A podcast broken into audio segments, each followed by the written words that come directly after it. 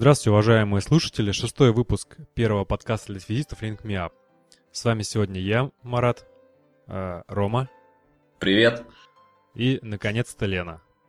Привет. Лен, тебе не стыдно, что ты так много выпусков пропустила?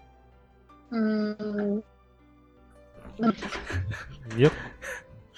Чуть-чуть. А слушать мы будем сегодня Александра, известного также как Синистер. Да, всем привет. Основной темой будет информационная безопасность, проникновение в сети предприятий, э, эксплуатация различных уязвимостей и так далее. Начнем с новостей, которых в этот раз будет не очень много. Лена, рассказывай.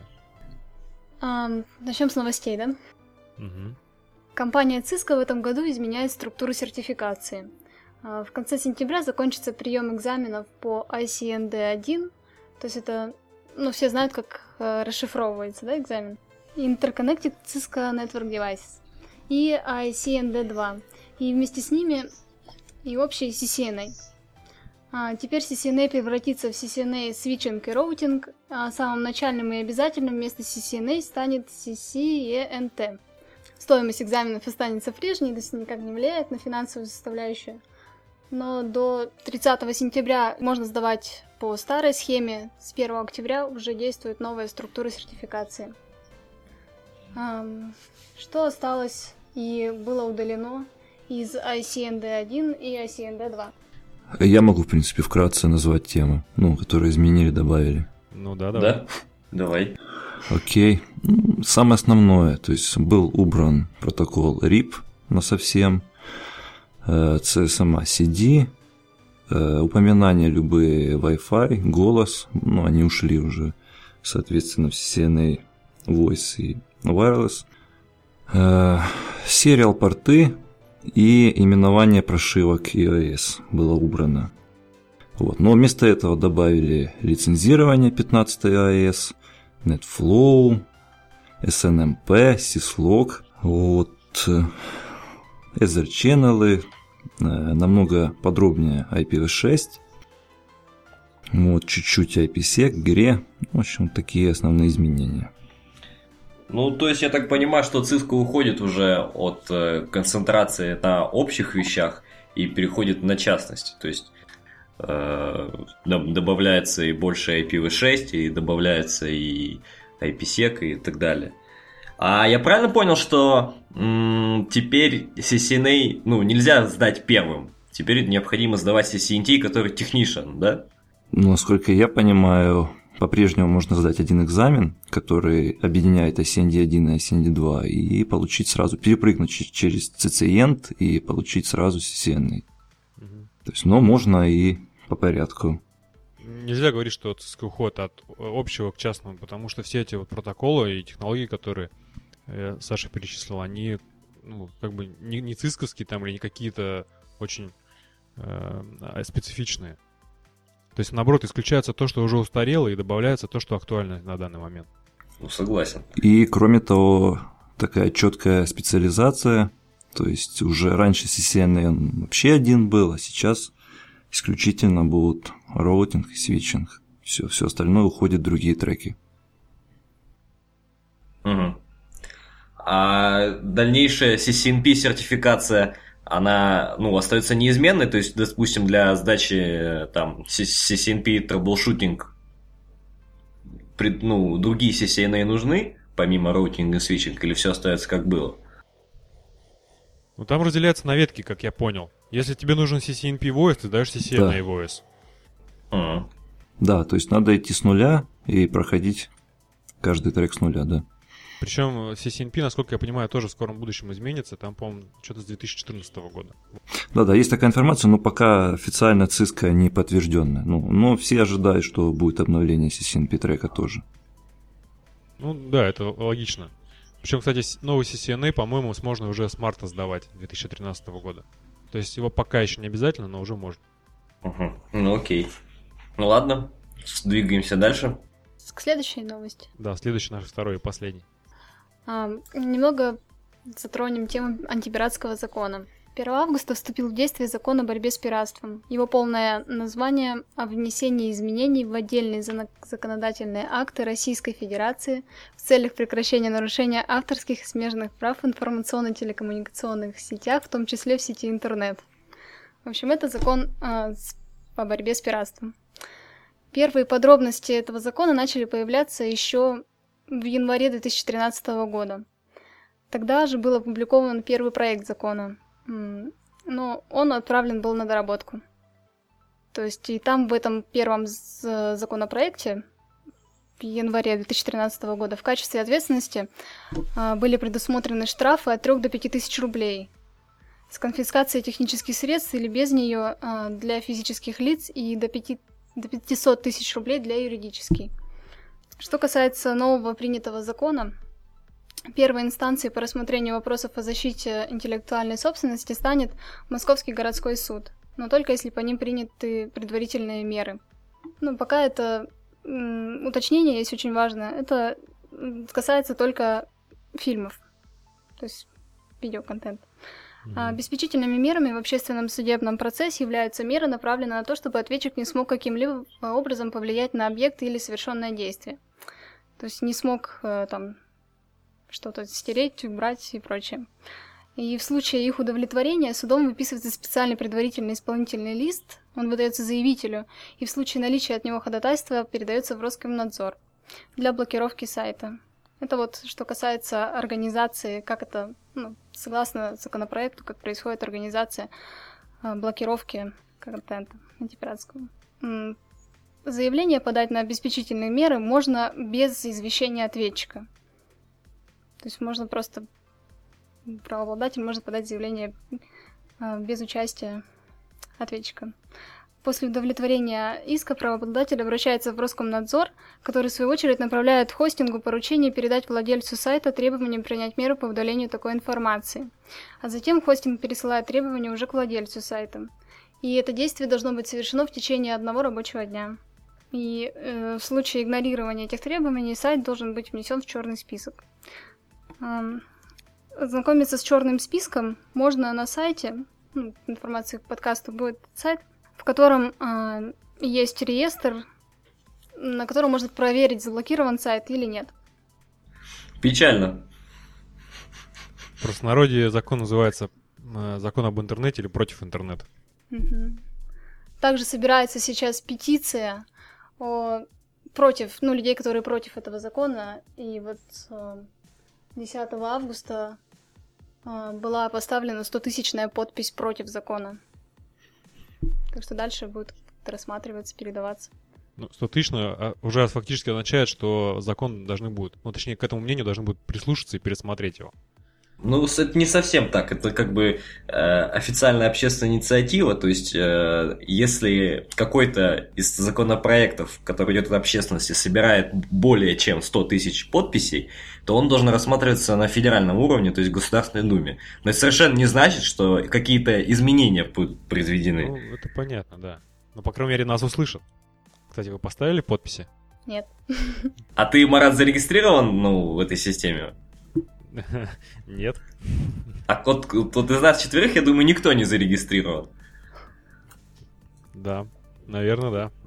Ну, потому что это достаточно сложная процедура, э, поскольку нам нужно пройти верификацию по паспорту в как строго определенных отделениях Ростелекома, в которые там работают там в, в только рабочее время. То есть это не просто так, на самом деле. Нужно затратить определенные ну, силы, чтобы просто иметь возможность проголосовать за ту или иную общественную инициативу. Ты про какую систему говоришь? Госуслуги. Ну, mm. да, то есть а для там, того, чтобы... Там, про... Ну, говори, говори. Там, по-моему, не обязательно приходить в какое-то отделение Ростелекома, можно просто заказать письмо, даже если ты в этом городе подаешь. Ну, ну письмом, письмом я... тебе приходит код там в личный кабинет, я не помню. Я регистрировалась года три назад. Примерно так все было. Ну, в общем, ваше мнение это по поводу закона и об интернете, господа. Ты, кстати, Лена еще не сказала, что уже первые жертвы в начале августа пали. Э, Рутор, по-моему, еще кто-то. Э, да. Сайт Турбофильм. Да, компа- компания сейчас подала иск и э, за там за интернов, за компьютерщиков еще кого-то. Сашу и Машу, по-моему. Ну, Да? Или я не ошибаюсь? знаток. Александр, а подобное на, в, на, ну, вот, э, на Украине проходит? Ну, что-то подобное существует на Украине? Ну, в данный момент ничего такого нету. На уровне пред- предложений, что в таком духе, то есть даже рассмотрения пока не было ничего такого. А у нас есть еще такой э, законопроект про сайты с информацией, там, которая начина- причиняет вред детям, там, э, наркотики, порнография и так далее. У вас, и у вас такое есть? Реестр. Нет, нет, у нас такого нет. Пока у нас такого нет. Еще Послед- самое... Мгм. Прям говори. Да нет, просто пос- Украина последний оплот свободного интернета на территории СНГ. Потому что я сейчас, допустим, нахожусь в Казахстане, и отсюда ЖЖ, ну, Live Journal, он недоступен. Заблокировал. Я, кстати, слышал про Казахстан и Узбекистан, что там просто вот берут, блокируют, и ты ничего даже, там, не знаю, никуда ничего Да. не сказать не можешь. Так и есть. Я не могу из, ну, вот из дома, через, если я не пользуюсь каким-то прокси-сервером, я не могу зайти в ЖЖ. Там вообще бардак. Ужасно все. А, еще есть такой, ну, вот про деньги можно поговорить еще на фоне этого закона, что Роскомнадзор на реализацию этого закона запросил 97 миллионов рублей. Причем оплачивать это будут, э, ну, выделять эти средства будут не правообладатели контента, а из государственного бюджета. То есть как вот вы Ну, кстати, вот это я тоже слышал, да. В общем, казалось бы, почему? Хотя вот в США действует подобный закон, и там правообладатели полностью. Ну, это логично, они защищают вопрос. свои права, как Да. бы, и они должны платить за это. Ну, по крайней мере, не мы. Это же Россия, расслабьтесь. Нет времени объяснять, просто платить. Да-да-да-да. Shut up and give me money. Там еще была, кстати, новость про то, что э, Pirate Bay, ой, Pirate Bay, правильно, да?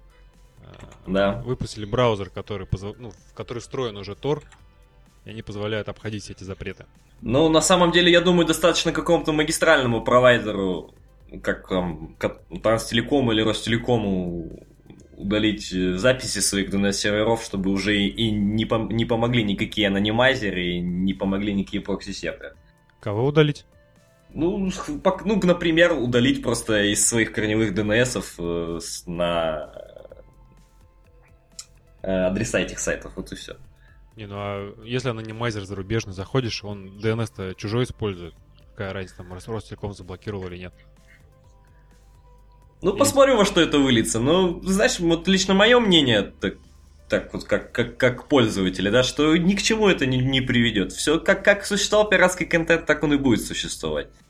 Ну, однако, допустим, э, сейчас информации про наркотики в интернете стало гораздо меньше. Когда ты пытаешься на какой-то такой сайт зайти, он заблочен реально. То есть, вот, допустим, тот закон работает. Насколько Ну, эффективно Марат, работает. Марат, это говорит о том, что ты интересуешься наркотиками. Я вот, допустим, Ну, интересуюсь. и- я, интересуюсь, я интересуюсь DPI. И при работе DPI часто приходится проверять такие вещи, как они работают, как там всякие э, маски работают, шаблоны и так далее. И, ну, блин, это работает. И причем нет такого, что этим злоупотребляют и блокируют какие-то... Ну, практически нет, по крайней мере, в последнее время я такого, о таком не слышал, что блокировали законопослушные сервисы, ресурсы. Ну ладно. Ну, лично мое мнение, что любая информация должна быть э, в свободном доступе. Ну, я согласен в том плане, что подход неправильный, что э, если ты хочешь зарабатывать деньги, ищи, как это сделать, а не просто блокируй все подряд. То есть, допустим, есть же там Radiohead когда-то выпустил свой альбом и сказал, покупайте его за столько, за сколько хотите. И они на этом заработали, по-моему, даже больше денег, чем на продаже легальной. Ну, в смысле, обычным образом. Да, я согласен. Основная посылка этого законопроекта была в том, э, чтобы, ну, якобы пиратский контент, там, он, убивает российский кинематограф. И, в принципе, э, правообладатели, да, там, актеры и студии звуkozа- звукозаписи и создатели фильмов недополучают доход. Но известно, что если фильм хороший и контент качественный, за него в любом случае заплатят. А если контент плохой и низкого качества, то ему уже ничего не поможет. Да, ну и, это, кстати, тоже э, менталитет все-таки русского человека, по-моему, уже сейчас меняется с э, ростом как бы достатка, потому что, ну, по крайней мере, я уже готов заплатить деньги за хороший фильм в хорошем качестве. То есть под, подходить надо с этой стороны. Не просто запретить, а, за, не, а убедить людей в том, что за такую как бы хорошую работу нужно платить. Ну, это опять же об умении монетизировать то или иное. Да, есть, да. э, Как, как это воплотить в деньги? Самый простой способ это, конечно, э, получить монополию, да, вот как, э, который имеют правообладатели, да, на контент, и на- навязывать вот именно ну, так- такой тип монетизации через запрет, а не через креативность.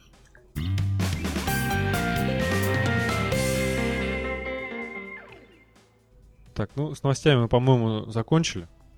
Как-то у нас в этот раз их мало.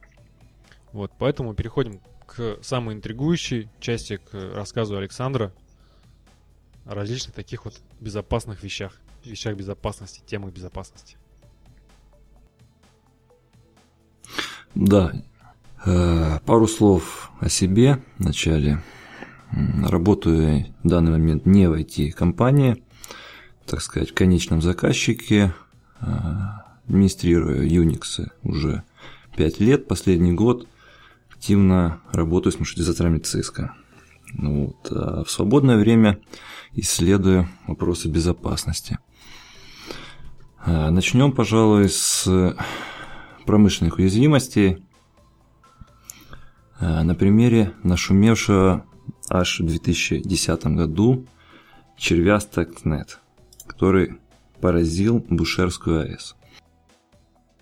Да, давай, рассказывай.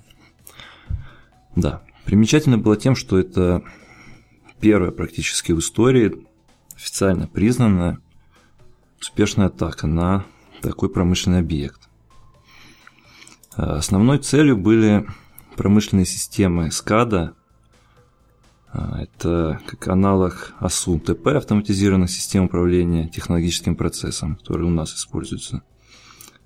А, Такие системы контролируют процессы на производствах, нефтяных вышках, атомных электростанциях, газопроводах. Первый известный вариант червя был запущен в 2009 году. А впервые обнаружен был аж в 2010, то есть год он оставался практически незамеченным. Механизм распространения червя не самый оригинальный, он распространялся через USB-флешки, но использовалась Zero Day уязвимость на тот момент, которая позволяла загружать произвольную DL-библиотеку, как только флешка была подмонтирована в систему. И пользователь открывал в файловом менеджере. Вот. На флешке был DL-файл с вредоносным кодом и LNK-файл. LNK это обычный ярлык, но не совсем обычный в данном случае. Это был CPL-аплет, ну, ярлык на элемент панели управления Windows.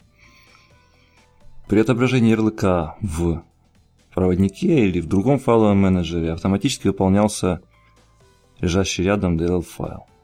Далее вешались перехваты на системные вызовы для скрытия своего присутствия. То есть, если пользователь там, начинал искать поиск в системе файла, имя которого совпадало с именем червя, соответственно, возвращалось все остальное, а это убиралось. В итоге пользователь вообще не видел эти вредоносные файлы на флешке. После этого подгружался еще один файл, который устанавливал в систему два драйвера с функционалом rootkit. Ну вот, что еще примечательно, эти драйверы были подписаны на тот момент действующим сертификатом Realtek, заверенные VeriSign, и что позволяло обходить защиты вторжения, антируткиты, хипсы и все остальное. Вот. Дальше в системные папки распаковывались файлы библиотеки для дальнейшего заражения устройств. Вот. И начинался, собственно, этап работы со SCADA системами. Заменялись библиотеки стандартные, и вызовы SCADA уже начинали обрабатываться в ложных библиотеках. Вот. Помимо этого, червь еще пытался найти Microsoft, Microsoft SQL сервер, куда в случае успеха пробовал логиниться с дефолтными значениями для баз данных SCADA Siemens. После этого, если обнаруживал выход в интернет, пытался подключиться к одному из командных серверов и передавать уже собранную информацию. Вот. Это еще не все. Кроме этого, умел распространяться и внутри локальной сети. Для этого был улучшенный эксплойт Microsoft 08, MS 08067, это Kido конфиктер. В этот момент он уже был, конечно, не Zero Day, но в то время еще было много непропаченных систем, и он тоже успешно распространялся. Вот. Кроме этого, в случае, если он запускался под правами пользователя, было еще пару Zero Day, которые позволяли провести поднятие привилегий, то есть Local Privilege Escalation. Вот. По количеству Day их 5 штук было, то есть можно предположить, что цена просто заоблачная была. То есть для сравнения Zero Day для веб-браузера на черном рынке сейчас стоит примерно 100 тысяч долларов. А вкратце, вот. что такое Zero Day для незнающих? Да, Zero Day – это уязвимость, которая в данный момент не пропачена. То есть еще не вышли патчи, которые ее могут закрыть. Ну, то есть это не, не, некая, некая информация, по, при помощи которой можно взломать тот или иной браузер, так? Ну, это эксплойт, эксплойт это уже, соответственно, информация. А Zero Day – это уязвимость. Это уязвимость, а. для которой, то есть она уже найдена, она эксплуатируется, но для нее нету патчей, то есть закрыть ее нечем. Это Zero Day. Ну, вот ты имеешь в виду, допустим, купить Zero Day, что стоит таких больших денег, купить что именно? Ну, в данном случае уже, конечно, эксплойт. Это эксплойт, то есть proof of concept или даже уже готовый вариант. То есть это эксплойт, который проэксплуатирует, пробьет браузер, а, ну, в конечном итоге вот э, получили злоумышленники доступ да, к да. автоматизированной системе управления а- а- атомной электростанцией. Звучит довольно страшно. А что они угу. могли, вот, ну, какой профит они могли от получить? Да. Э, основная цель была это центрифуги для разделения изотопов урана. И вирус менял частоты преобразователей, скорости моторов небольшим шагом. То есть сложно было обнаружить, что происходило. И в итоге некоторые устройства были разрушены, то есть по некоторой информации количество таких центрифуг уменьшилось с 5000 до 4000. Ничего себе. Соответственно, ядерная программа затормозилась на полтора-два года.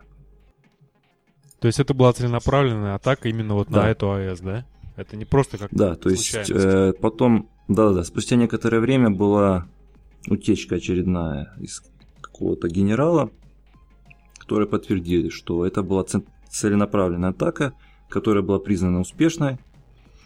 Вот. Кроме этого, естественно, некоторые другие объекты так или иначе пострадали. Например, Шеврон, известная компания. Но, то есть, особого ущерба не было, потому что основная цель была именно Скада Siemens – вот поэтому было просто заражение особо без особого ущерба. А в финансовом выражении это как-то было посчитано, такая есть информация? Нет, Иран не распространял информацию именно финансового плана, поэтому, то есть именно было основной ущерб, это отброшена ядерная программа на некоторое время. Ну, я насколько помню, тогда не удалось найти виновника, только предположение. Да, виновников не нашли да, именно каким образом он попал на саму станцию, это так осталось не раскрыто. Это, знаете, не будем показывать пальцем, кому было выгодно, чтобы затормозила ядерная программа Ирана.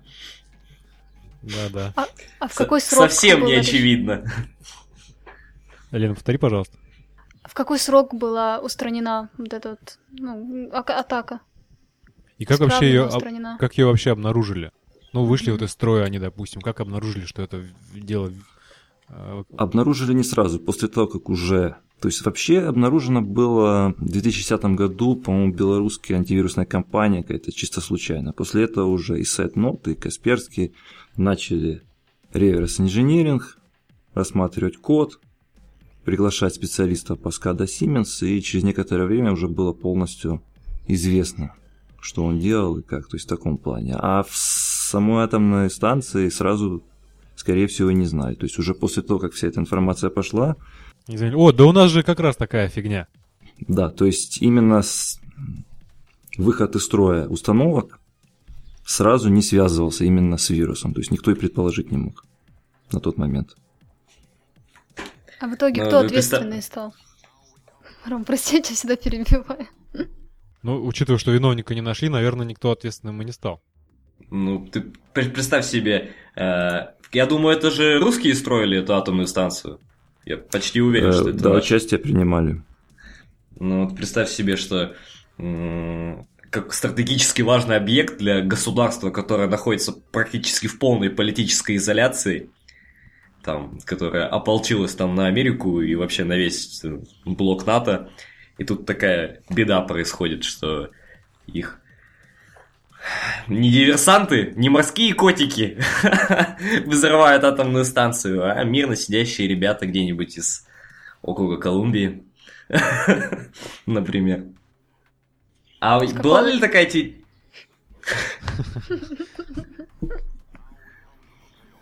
Говори. А была ли вообще, ну так в теории можно предположить, что они могли устроить взрыв, ну или полностью остановить работу атомной станции? Такой информации не было, но, скорее всего, вряд ли прям полностью взрыв устроить. Там, скорее всего, на физическом уровне какая-то защита должна сработать, которая все остановит. Ну, если будет выходить за какие-то определенные пределы, там должно все заблокироваться. Ну, по крайней мере, я надеюсь, что так есть. Ну, получается, что в самом коде этого, не знаю, вируса, как это называется, Да, это червь. э, было, было уже заложено, что он будет управлять вот этими центрифугами, э, Да, изменяя их модель Да. поведения. это его основная цель была. Наверное, это супер интересная задача вот была для э, разработчиков там антивирусов решить вот эту головоломку в обратном порядке. Ну да, это несколько месяцев заняло. Круто. Так, ну, двигаемся дальше. Мгм. Да, следующая тема про недавнюю DDoS-атаку, которая была самая, признана самой такой мощной в истории. Что началось? Началось с того, что компания Spamhaus занесла в черный список голландский хостинг-провайдер Cyberbunker за рассылку спама. Cyberbunker – это такой обузоустойчивый хостинг, пользуется популярностью своеобразного контингента.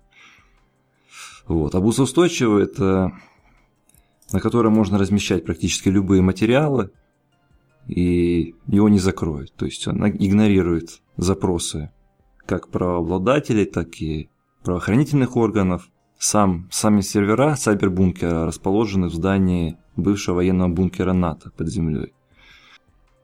Вот, атака происходила с 18 по 23 марта. Мощность стартовала с 90 гигабит за секунду и достигла пределов 300 гигабит в секунду.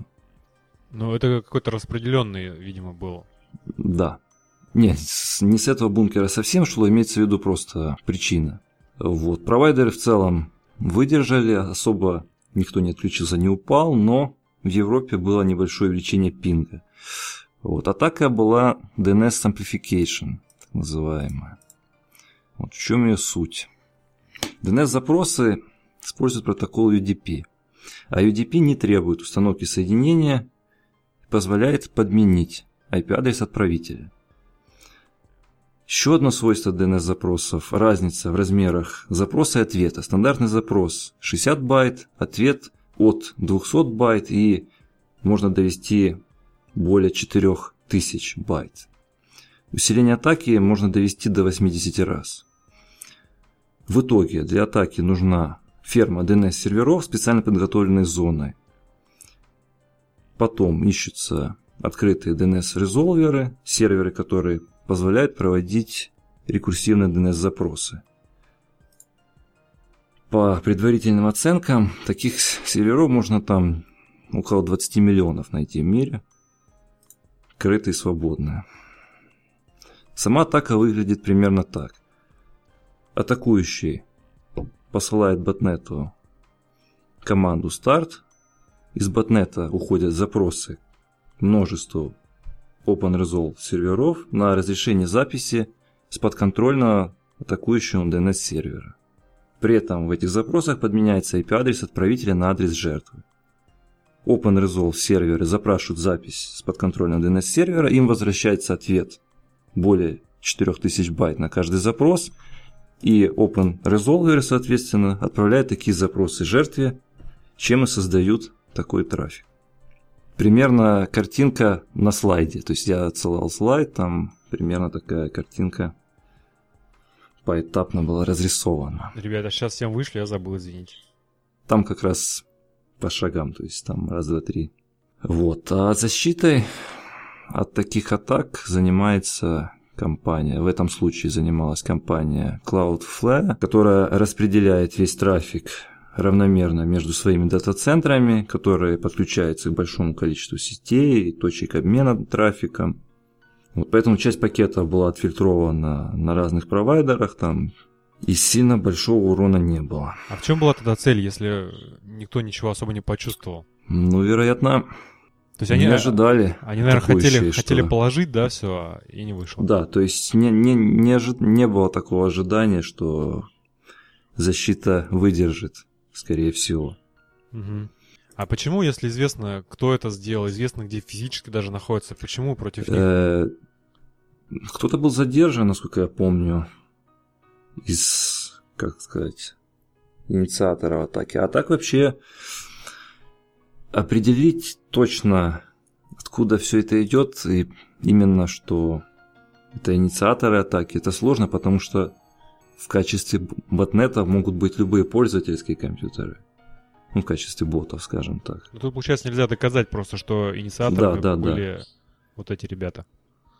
Да. И сейчас еще тенденция такая наметилась, что в качестве ботов появляются андроиды и айфоны, которые вообще легитимные пользователи, можно так сказать. В этом и сложность. Поэтому основная защита это вот такая распределенная сеть, которая будет это все косить на разных уровнях. То есть вот Cloudflare, сеть у них в 12 географических точках, то есть в разных континентах находится. И в каждом из их узлов они кэшируют и бот-фильтрацию делают. А они от чего вообще помогают, получается? Каким образом они спасают ситуацию? Ну, я так за счет того, что происходит фильтрация трафика, и не все те ну, запросы атакующего просто Да. э, в реальности нагружают сервер жертвы. Распределен- распределение, равномерное распределение трафика происходит по разным сетям. Ой, я, похоже, не могу соображать, что на таком уровне. У меня в голове не укладывается картина вообще. Мне, мне вот больше интересно, сколько должна стоить такая защита от, э, ну, от DOS-атак. То есть ты представляешь себе, это есть компания, которая на себя поддерживает там как минимум, ну как 12 дата-центров, да, было сказано, Да. которые еще причем там не, мал- не маленькая машинная мощность должна быть задействована для фильтрации, если они смогли выдержать 300 гигабит нагрузку. Ну, а это, получается, они как бы услугу продают такую? Э, Да, это услуга А. для любого. Любой желающий может свой веб-сервер защитить таким образом. Понятно. Марат, нам срочно нужно обратиться в эту компанию, чтобы защитить наш маленький бедный сайт. А у меня такой вопрос возник, а почему здесь как- какая-то арабская вязь на слайдах? Кодировка, что ли, не отработала? Или что? Не знаю, но у меня, Нет, у меня в заголовках слайд. А ты нажал посмотреть или скачать? Посмотреть. Вот на посмотреть у меня так же выглядит. А, Такое впечатление, что это вот прямо скачанные откуда-то слайды с, знаешь, с, с той а- АЭС в. Иране, да? Что...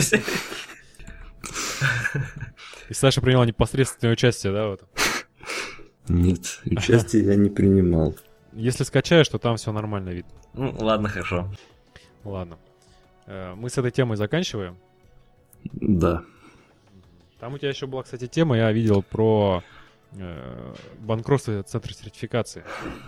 Да, но перед тем еще немного как раз подводя к этой теме про лусеков и HBGARI. Там чуть более простой вариант атаки на инфраструктуру.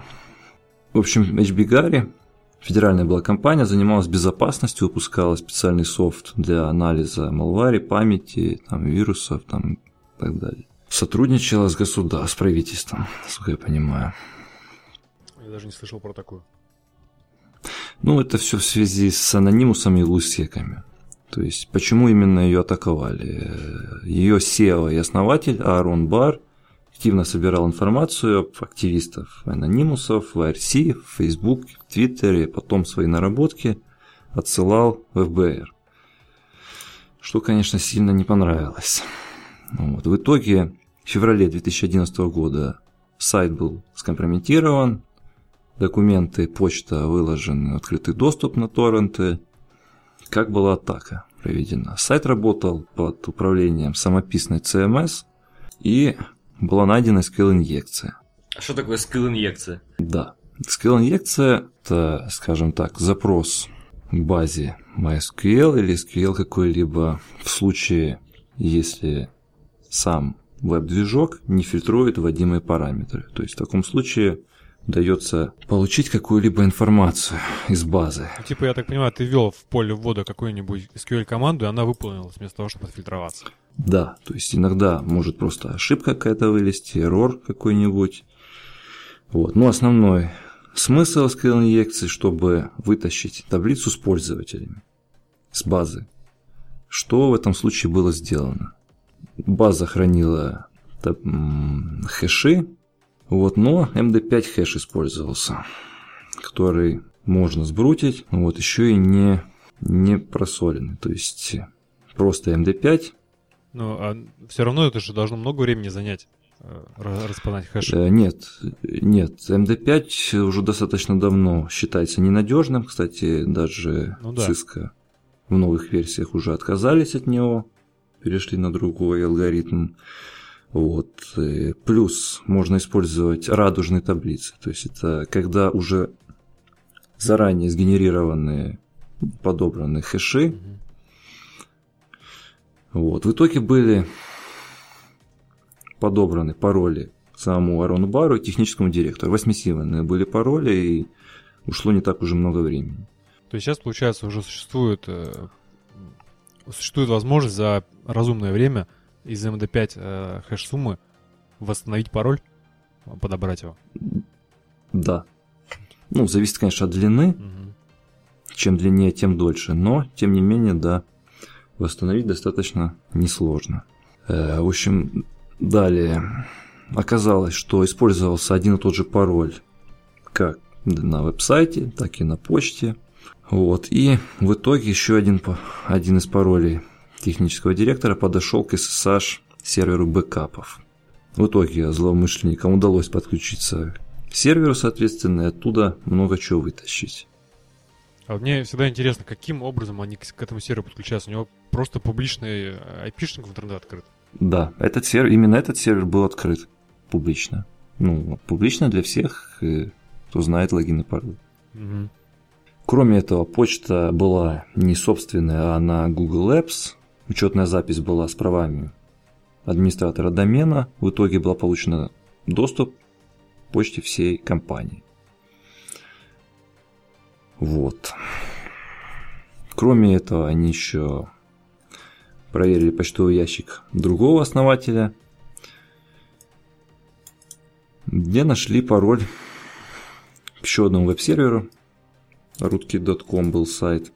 Вот, но там был только пароль рута, то есть SSH обычно в стандартной, по крайней мере, конфигурации не позволяет подключиться под суперпользователя. Хотя я встречал, когда я позволяет. Но, по сути, э, нужно было найти логин пользователя. Для этого с адреса второго основателя Грега было отправлено несколько писем. Это уже использовалась социальная инженерия, так называемая. Круто.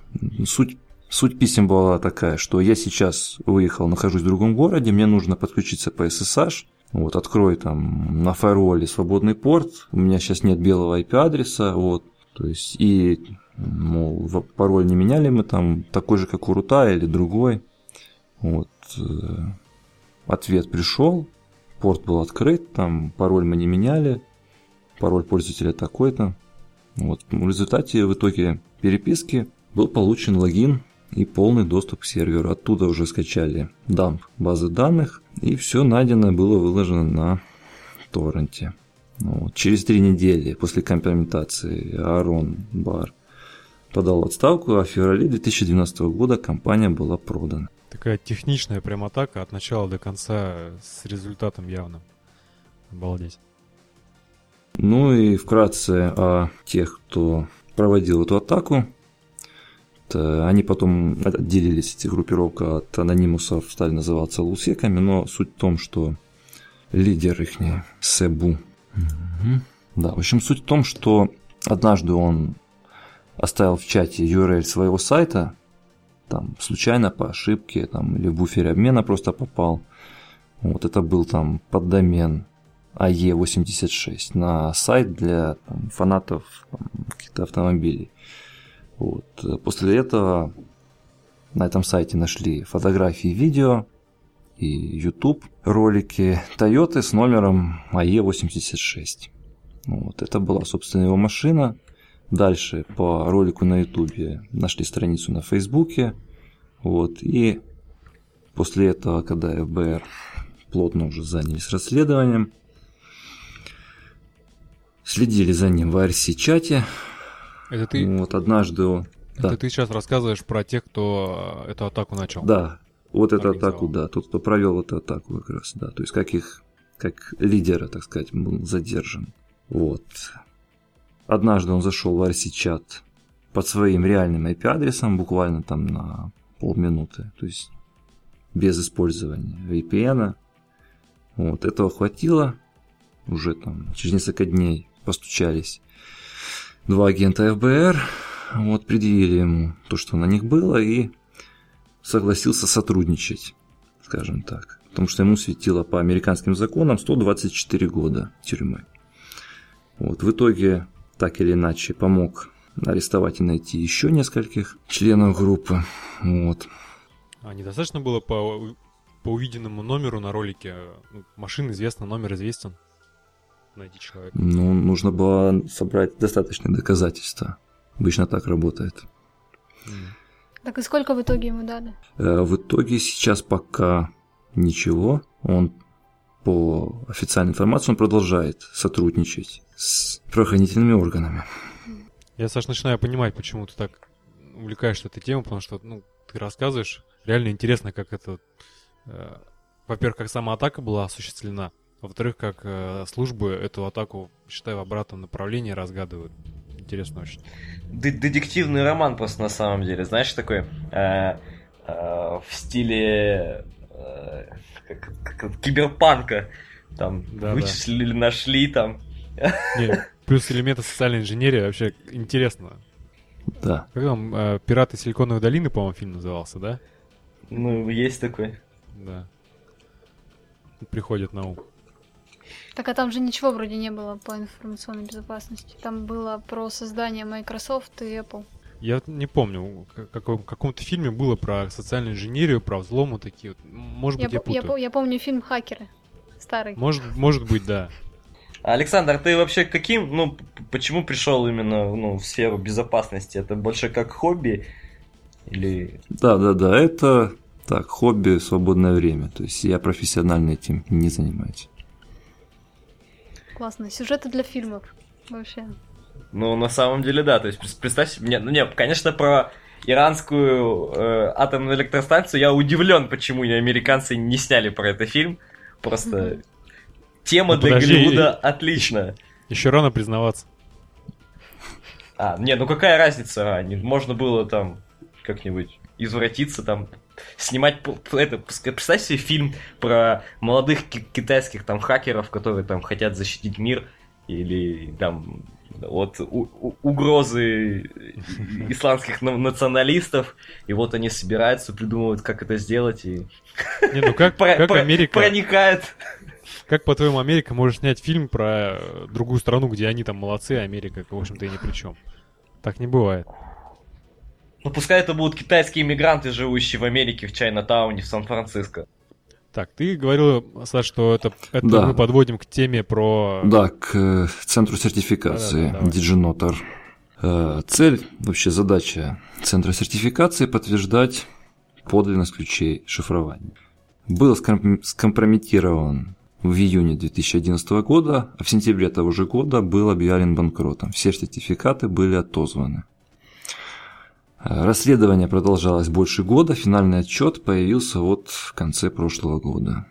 В этой кампании уделялось достаточно много внимания безопасности в сети, использовались IPS, Tipping Point и Nokia Firewall Appliance.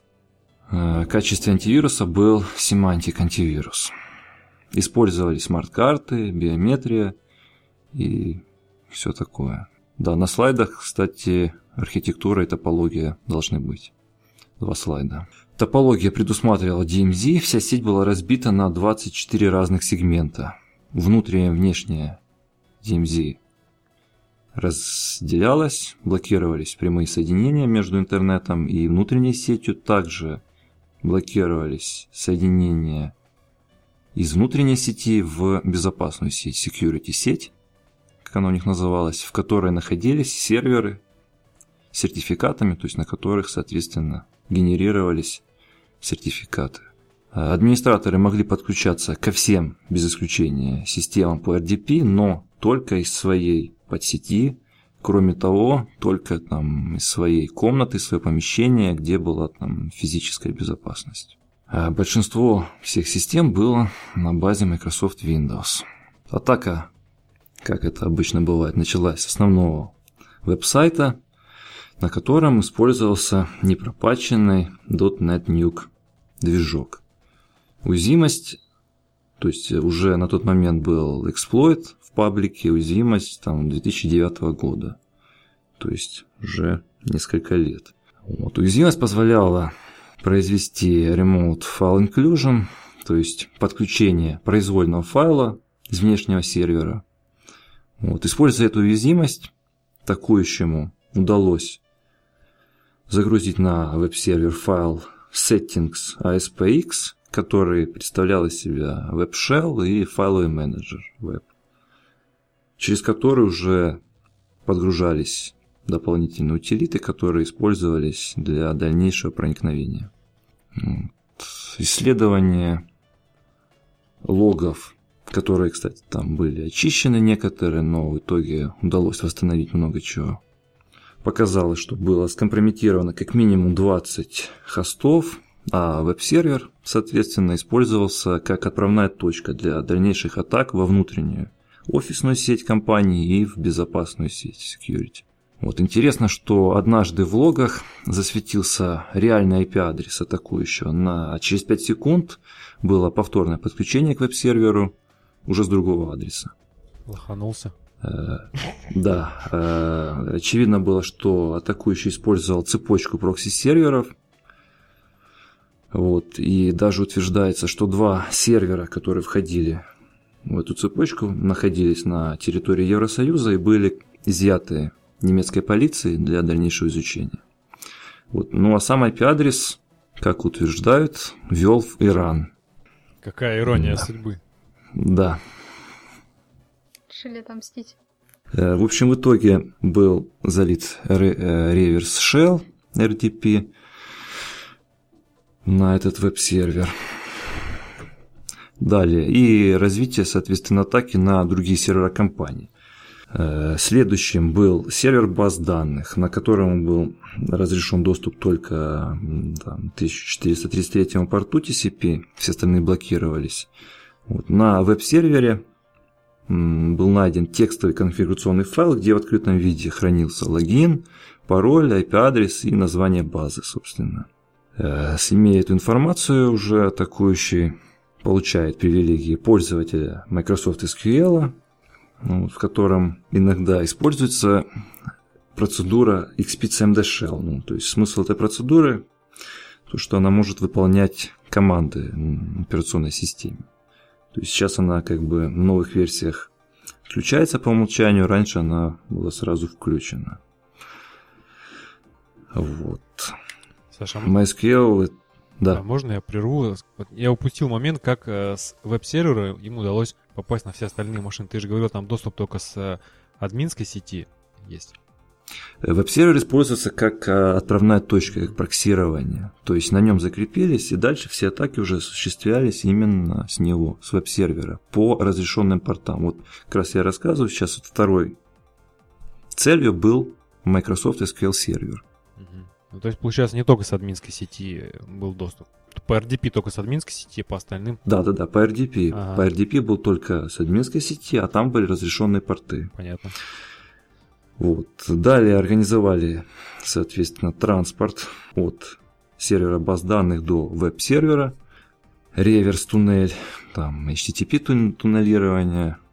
Вот, то есть возможно инкапсулировать весь TCP-трафик в HTTP-запросы и передавать уже на скомпрометированный веб-сервер, а дальше уже адресовать на целевой сервер. То есть есть множество утилит, которые позволяют это сделать. Вот в итоге Firewall все это пропустит. Все-таки я поражаюсь э, объему знаний этих людей, которые знают, как бы, ну и получается и сетевую инфраструктуру, как она строится, и э, уязвимости серверов, и как организовать все эти вот эти каналы. Завидую я им. Э, Продолжая дальше атаку, атакующим удалось вытащить логин локального администратора. Вот, вероятно, то есть э, подробной информации нету, но вероятно, что была непропаченная система, удалось применить повышение прав и, соответственно, вытащить хэши и дальше уже их подобрать. Вот после этого атакующие использовали снифер, был установлен снифер, и, соответственно, перехватывались открытые протоколы, HTTP, FTP, NTLM Challenge. Вот, все это перехватывалось и собиралось. Вот это, в принципе, очень сильно помогло продвинуться дальше. Вот, и в конечном итоге был получен логин администратора домена. И в этот же домен входили группа серверов, Certificate Authority, которые были в этой security безопасной сети. Вот. И дальше уже, соответственно, закончилось тем, что был сгенерирован сертификат google.com. Вот. И 29 августа Google обнаружил использование ложного сертификата, заблокировал. И в конце августа началось расследование. По логам получается, что почти 6 недель происходили подключения атакующего. Вот. Удалось сгенерировать полтысячи фальшивых сертификатов до того, как все это было обнаружено. Какую-то материальную пользу они для себя, я так понимаю, все-таки успели вынести? Ну, насколько я пон- понял, основная цель была просмотр почты Gmail иранских пользователей. Это была основная цель атаки, и она была достигнута. Мгм. Основные итоги, если подвести, то был не обновлен софт, использовались простые пароли, повторяющиеся, вот, и, соответственно, не отслеживались аномальные всякие ситуации, потому что 6 недель это, конечно, достаточно долго. Ты заканчиваешь, да, с этой, э, с этой частью? Ну, в общем, да. Чем больше по размеру сеть, тем, соответственно, больше возможных путей для реализации атаки. И обычно успешная атака – это всегда использование более одной уязвимости. Но пока в примерах там не только уязвимость получается, но и халатные отношения и, и там и службы безопасности, и самих людей. Но это встречается повс- повсеместно. В этом проблема. Мгм. То есть и та, и другая компания это достаточно серьезные были в свое время. А этот центр сертификации сейчас еще работает? Нет, я же говорил, он а, был объявлен банкротом, прекратил свое существование. Э, Видно, что ты занимаешься этим не просто так там почитываешь статейки, а ты прям реально разбираешься. Я стараюсь практиковаться. У меня есть небольшая, так скажем, лаборатория. Какого плана лаб- лаборатория? М, Виртуальная, виртуальная машина VMware с разными операционными системами, сетями. Здорово. И э, ты прямо в смысле какие-то э, атаки реализовывал на них, там повторял чей-то, что чей-то, чей-то чужой опыт? Да, конечно. Круто. Если выходит какая-нибудь там такая интересная уязвимость, тоже можно сразу же взять и проверить, как она работает. Нельзя же проверять на продакшене. Ты рассматриваешь, что твое вот это хобби, оно в будущем как бы может перерасти в работу? Просто настолько глубоко знать это и не, не посвящать это, ну как в смысле, не делать это своей основной работой. Так странно. Тут такая ситуация, что у нас даже в Москве компании, которые занимаются безопасностью, там, пентестами, всего там можно пересчитать там на пальцах одной руки. Вот. А людей, которые этим интересуются, гораздо больше. М. Не, ну а всякие там, допустим, антивирусные компании, э, у них тоже там полный штат и никогда не нужны такие люди. Э, антивирусные компании специализируются чуть на другом. Им нужны люди, которые ре- э, делают реверс-инженеринг, реверсят код, соответственно. Это совсем другое направление. Они такими занимаются. М. Ну, соответственно, вот возвращаясь к теме взломов, я не знаю, насколько это, ну, как бы э, правильно, но у тебя же наверняка есть свой э, какой-то опыт личный. Ну вот я немного как раз и хотел рассказать пару случаев, то, что было в темах. Первое. Э, В общем, так получилось, что через мои руки прошли все маршрутизаторы, прекратившим в прошлом году существование организации. Маршрутизаторы ЦИСКа. Вот. Ну, после того, как они были выставлены на продажу, естественно. Вот. Что интересно, осталась вся конфигурация, то есть включая логины для подключения там, даже к некоторым DSL-провайдерам. Вот. Ну, можно предположить, что уже контракты на тот момент были закрыты, но все равно. Вот. Что еще? Ну, на подавляющем большинстве, большинстве маршрутизаторов вообще не было пароля на подключение по консольному порту. Только тот, который в ядре стоял, в принципе, там, да, был пароль. Вот, можно догадаться, какой там был пароль. Марат, есть идеи? Но если это была циска, то может быть циска? Да, может быть. пароль был циска. Да, пароль был циска. Не, на самом деле ничего удивительного, потому что ну, вот я работаю э, как бы в крупном вендоре, я, ну, нам нужен часто бывает удаленный доступ к заказчикам, и это частая ситуация, когда открывают телнет на белый айпишник с паролями, вот, ну, вообще в лоб простыми. Естественно, первое, что я говорю, типа, поменяйте хотя бы на SSH.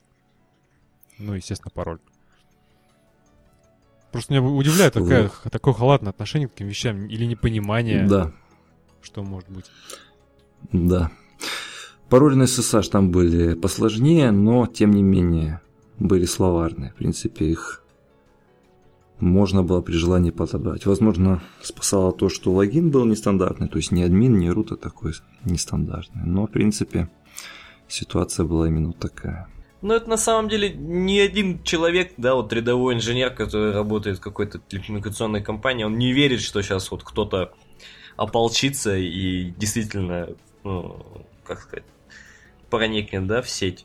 Ну, такая вероятность, да, она всегда существует. Я, я тоже каждый день с этим сталкиваюсь. Да и сам А- бывает.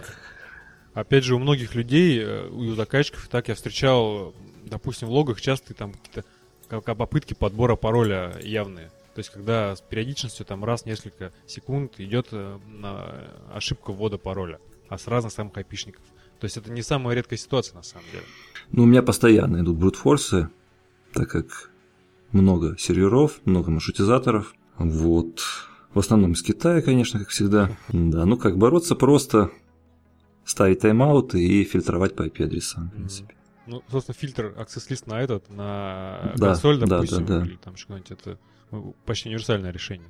Ну, естественно, Да. если там не какой-нибудь там веб-сервер или еще что-нибудь. Да, конечно. У меня была история тоже со старым оборудованием. К моему знакомому подошел на улице, ну, гоповатого вида парень, и предлагает, говорит, купи, открывает пакет, и в пакете лежит коммутатор. Не помню, там цисковский или делинковский, в общем, неважно. Тот посмотрел, он говорит, ну, давай, там, за бесценок его взял. Пришел домой, начал там по нему пытаться там подключиться как-нибудь, не сбрасывая ничего. И по SNMP удалил, удалось вытянуть конфиг. В конфиге нашел э, логины, пароли там всякие, все данные. И э, нашел по названию хоста, названию устройства, кому он принадлежал, какому провайдеру. И, с- собственно, с инженером провайдера этого он был хорошо знаком. Он ему позвонил этому человеку и говорит, у тебя пароль такой-то, такой-то. В общем, надо представлять реакцию того человека, наверное. Это только в России могло произойти, чувак. Купил возле метро коммутатор. И никто даже там не озадачился, что а куда делся-то свич. А чё, ну, как бы чердачный коммутатор обычный, просто так, такое же халатное отношение, когда, что пароль, допустим, на access девайса такой же, как на ядре. Тоже такое очень часто бывает. Ну, в мобильной сети в этом отношении несколько проще, потому что мобильная сеть чаще всего, ну, кора, она изолирована, в своей технологической сетке живет, и ну, во внешний интернет смотрит только уже через фаерволы там и так далее. То есть невозможно достучаться извне до коры. Ну, маловероятно, так скажем. То есть, Ром, в вашей ситуации не бывает атак на всякие мобильные узлы? Может быть, но только на GGSN.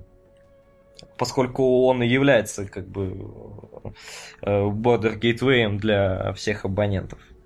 Ну, а ты встречался с таким? Нет, я не встречался. Дело в том, что э, как те э, белые айпишники GGSN, которые видны в интернете, э, они чаще всего э, на них э, в самой операционной системе оборудования не заложено, возможно, они даже на пинги не отвечают и в принципе никак не, не реагируют на попытки до них достучаться. В смысле, только подключения, которые изнутри были э, организованы, возможно. Да. Ты это да. имеешь в виду? Да. То есть попасть на оборудование можно только с технологической сети, а никак не из внешней. Ну, чисто теоретически, да, это возможно, если сильно постараться, но я не встречал, Нет. не встречал такие проблемы, чтобы возникали у операторов мобильных именно. Скучно у вас? Ну, у нас зато много чего другого. Скучно. А, Саша, а есть еще там какие-нибудь интересные истории личные? Ну да, еще одна тема небольшая. Разбор инцидента. Вот, все слышали, наверное, про так называемые винлокеры, то есть трояны, которые там блокируют загрузку Windows, требуют перечислить определенную сумму. Первый всплеск еще был в 2009 году. Вот, в какой-то момент они даже начали шифровать файлы, алгоритм там был несложный, появились генераторы, которые расшифровали, там иногда вообще XOR использовался. Но в этом году было новое совсем. Целями были исключительно коммерческие организации. Э, в общем, ситуация выглядела примерно так. Сотрудники приходили утром на работу, а база 1С и другая ценная информация на серверах была зашифрована. И рядом находился текстовый файл, в котором было предложение перевести деньги на какой-то счет. Там сумма там, в пределах 25 тысяч рублей. Там. Счет был привязан только к мобильному номеру, никакой персональной информации. Все пострадавшие использовали только Windows, у всех был открыт в мир RDP. Вот. И сначала был слух, что какая-то очередная уязвимость RDP. Но на самом деле все было тривиально, а речь об одной организации какой-то или... Нет, нет, их было несколько. Количество неизвестно, но там десятки. Вот, мне удалось посмотреть логи, как это выглядело. Ночью был брутфорс по словарю на RDP. Вот, пароли простые. После подключения там за считанное время было шифрование баз данных, алгоритм AES, ключ уникальный для каждого случая. Вот, антивирусные компании сразу же развели руками. Бэкапы, опять же, не у всех вообще были, у некоторых они находились там же и тоже были зашифрованы. А, в итоге платили. Ну, вот такая ситуация была. Тривиально. Да. То есть найти этого человека Простые не удалось, пароли. Да? Я так понимаю, что его не искали. Вот. Ну, Тут все просто, были простые пароли и отсутствие бэкапов. То есть это была проблема в этом случае. Наверняка у тебя есть более, еще более интересные истории, но я не могу об этом спрашивать, к сожалению. Да, к сожалению. Мне на самом деле самому ни разу не, не приходилось сталкиваться с какой-то серьезной атакой. Так вот только подбор паролей, который решался access-листом. И всякие там ARP, DHCP атаки которые также решались там нахождением этого человека в сети, у которого там какой-нибудь вирус стоит. Да, именно поэтому все публичные открытые сети небезопасны, и их не рекомендуется использовать для чего-либо большего, чем просмотр новостей. Лена, а ты вот в провайдере работаешь, у тебя бывали какие-то такие ситуации? Ну, я не сталкивалась с этим. То есть, ну, может быть, обычные какие-то, действительно, когда клиентам вирус там подхватит, что-то такое можно посмотреть по логам. Так. Ну, а, а я так помню, ты занимаешься мониторингом, да? А у вас есть там в планах отслеживания каких-нибудь таких ситуаций опасных? Системы такой нет. У нас нет механизмов регулирующих это, и нет механизмов определяющих а, в провайдере. Вызвана эта атака или нет. То есть Ага, м- я можно пред- просто по каким-то симптомам там догадаться, и, в принципе, просто ты высказываешь свое предположение. Нет доказательств каких-то этого. То есть, потому что нет то есть- механизмов определенных. То есть только по факту, когда это уже произошло, вы можете Да, да. обнаружить. Мгм. Ясно. Просто всё. Ну, по-моему, мы тогда приближаемся к концу, потому что вроде больше тем нету, да? Да. Тебе, Ром, нечего сказать? Добавить. Мне нечего сказать, к сожалению. Да-да, Александр, большое спасибо. Было очень интересно тебя послушать. Прям такое погружение в потусторонний мир немного, потому что я этим мало занимаюсь. Точнее, не занимаюсь совсем. Спасибо. Да, спасибо. Да, очень спасибо. интересно было, очень. Спасибо, что позвали, было интересно. Давай, когда что-нибудь Да. тебя там свое нарисуется, еще раз приходи. Обязательно. Ну, да, присоединяюсь. Но меня, кстати, на самом деле, вот именно эта история с атомной электростанцией не дает покоя. Ну, да, она такая красивая получилась. Вообще интересно было слушать в том плане, что то, что хотели, то и, то и получилось. Вот если не считать DDoS, то везде, что задумали, до конца довели.